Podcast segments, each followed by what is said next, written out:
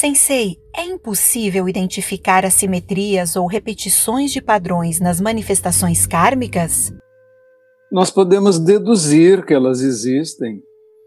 O raciocínio, às vezes pessoas fazem argumentos do tipo: ah, é inverificável a continuidade da, das coisas.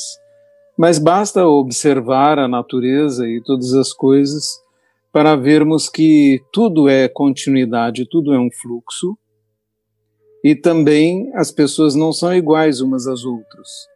E, portanto, existem diferenças que são atribuíveis a alguma causa pregressa nós interpretamos essas causas pregressas com o nome de karma.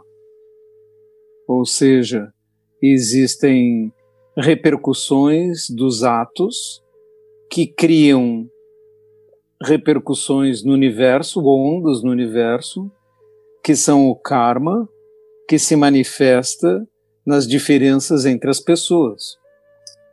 Todo esse raciocínio está baseado no fato de que não existem efeitos sem causa.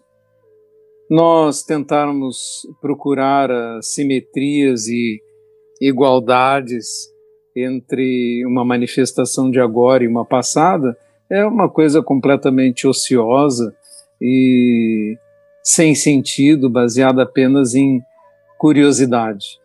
Não tem sentido procurarmos saber, por acaso, nosso karma teria manifestado, que tipo de manifestação no passado, quem seríamos no passado, etc.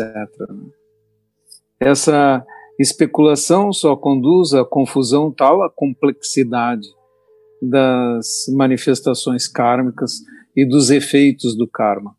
Buda, em sutras mesmo, aconselha que não se façam especulações desse tipo.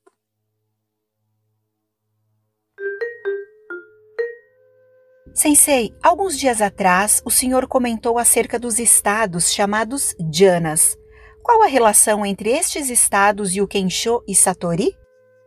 Os jhanas referidos no sutra são estados de consciência obtidos na meditação.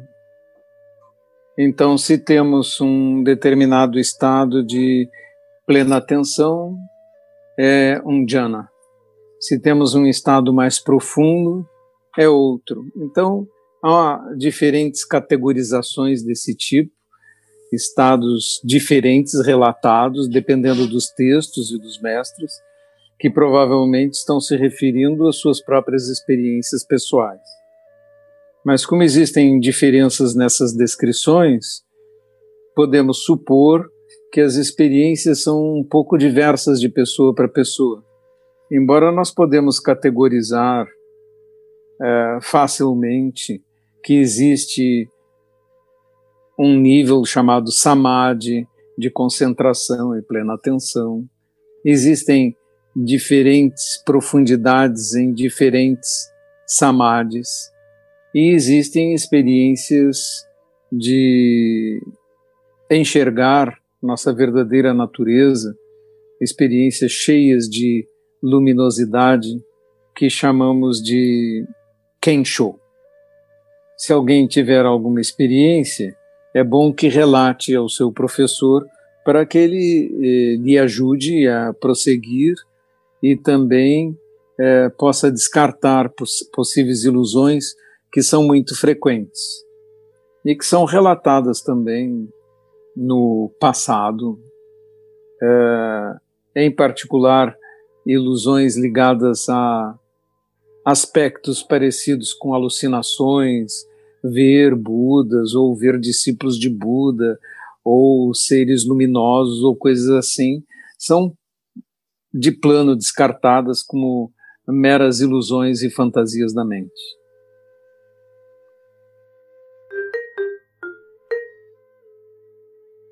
Sensei, durante a prática, ao perceber o funcionamento da minha mente, identifico alguns ensinamentos e isso me atrapalha. Como descondicionar a mente nesse sentido? Não fique observando e tentando julgar ou considerar.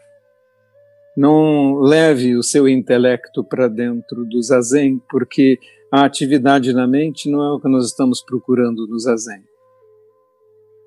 O estudo, o mesmo que estamos fazendo agora, responder perguntas com palavras, nada é mais do que uma sombra da experiência.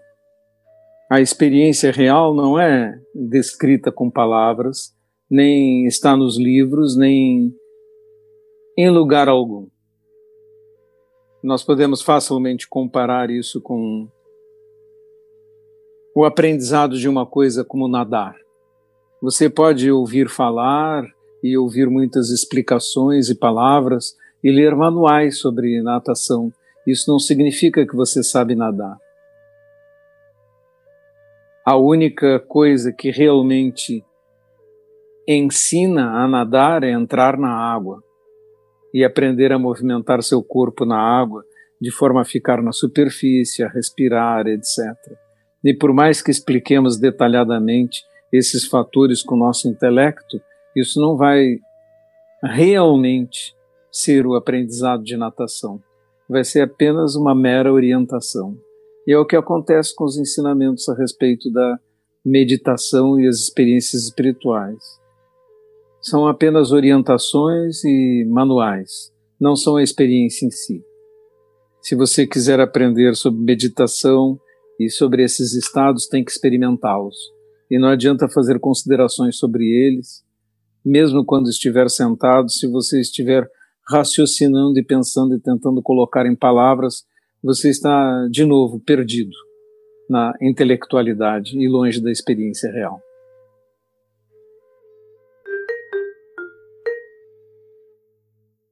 Sensei Gensho, seria adequado dizer que quanto maior a quietude mental, mais a natureza búdica se expressa em nós? O senhor poderia falar mais sobre esse tema? Quanto maior a quietude mental, mais nós criaremos um terreno na qual as experiências espirituais podem surgir. Então, a quietude é um treinamento para a nossa mente, para que nós a esvaziemos da intelectualidade que nós acabamos de falar atrás, para que as experiências possam ser realmente sentidas, vivenciadas. Então é para isso que serve o treinamento de sentarmos e deixarmos a nossa mente em paz. Isso vai criar a possibilidade de podermos enxergar mais fundo.